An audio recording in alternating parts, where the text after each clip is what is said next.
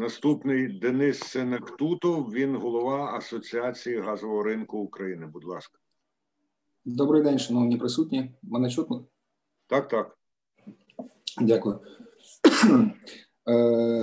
Ми повністю підтримуємо своїх колег з газорозподільних компаній, які озвучили проблематику і стан речей в газорозподільній галузі. Але я хотів би підняти трішечки ще одне важливе питання, яке очікує газовий ринок та безпосередньо побутових споживачів з 1 травня поточного року. Що відбудеться з 1 травня? Фактично втрачає чинність постанова, яка покладає на визначене коло суб'єктів спеціальні обов'язки. Трохи некоректно, я вважаю, казати про те, що це відкриття ринку. Це може розцінюватися як механізм, який збільшує конкуренцію. Адже законом України про ринок природного газу не було заборонено постачальникам природного газу, які отримали ліцензію, відповідно, постачати газ на ринкових умовах побутовим споживачам. Ми розуміємо, що у ситуації попередніх кількох років стрімкого зростання цін на газ, це по постачальникам і обмеження по торговій націнці в 2,5%, постачальникам просто не було вигідно виходити в цей сегмент ринку. Разом з тим, хочу акцентувати увагу широкого кола фахівців на тому, що із втрачанням спеціальних обов'язків компанії фактично не зобов'язані поставляти газ побутовим споживачам. Наприклад, боржникам природного газу. Що у такому випадку мало б відбуватися? Да? Ці споживачі мали б бути відключені від газу. Але закон, прийнятий 530-й, наразі це забороняє робити. При невідключенні природного газу фактично всі обсяги спожитого газу будуть потрапляти у небаланс операторів ГРМ та, відповідно, відображатися як заборгованість оператора ГТС.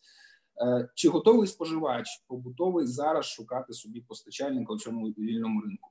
Я думаю, що зараз не та ситуація і не той час. Це по-перше. По-друге, чи обізнаний споживач, де шукати цього постачальника? Чи бачимо ми активну позицію гравців на ринку, оскільки цих постачальників на сьогоднішній день 650, але ніхто не заявляє про готовність постачати газ побутовим споживачам за деякими виключеннями. Інше питання. Чи є доступ до ресурсу національного видобутку, який наразі монопольно контролюється НАК «Нафтогазом»? В межах положення про покладення спеціальних обов'язків такий доступ є. Єдине, що він обмежений рентабельністю 2,5% торгової націнки, яку платить кінцевий споживач. Чи буде забезпечений без покладення спеціальних обов'язків доступ до цього ресурсу? Поки що ми не бачимо механізмів і не розуміємо, як він буде забезпечуватись, чи буде забезпечуватись взагалі. А на сьогоднішній день це близько 60% ресурсу, який контролюється НАК «Нафтогазом».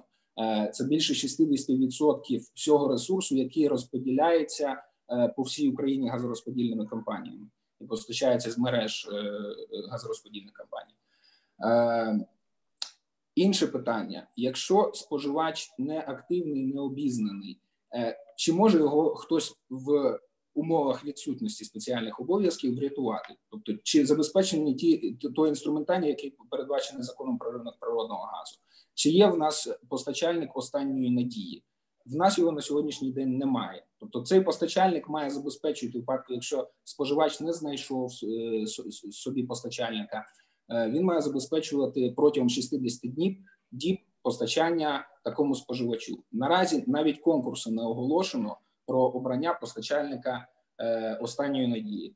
Насамкінець хотів би також зазначити про недопустимі зміни, проект яких схвалений національним регулятором, який передбачає фактично залишення поточних постачальників після скасування спеціальних обов'язків з боргами, оскільки фактично пропонується споживачам можливість переходити до нових постачальників із боргами.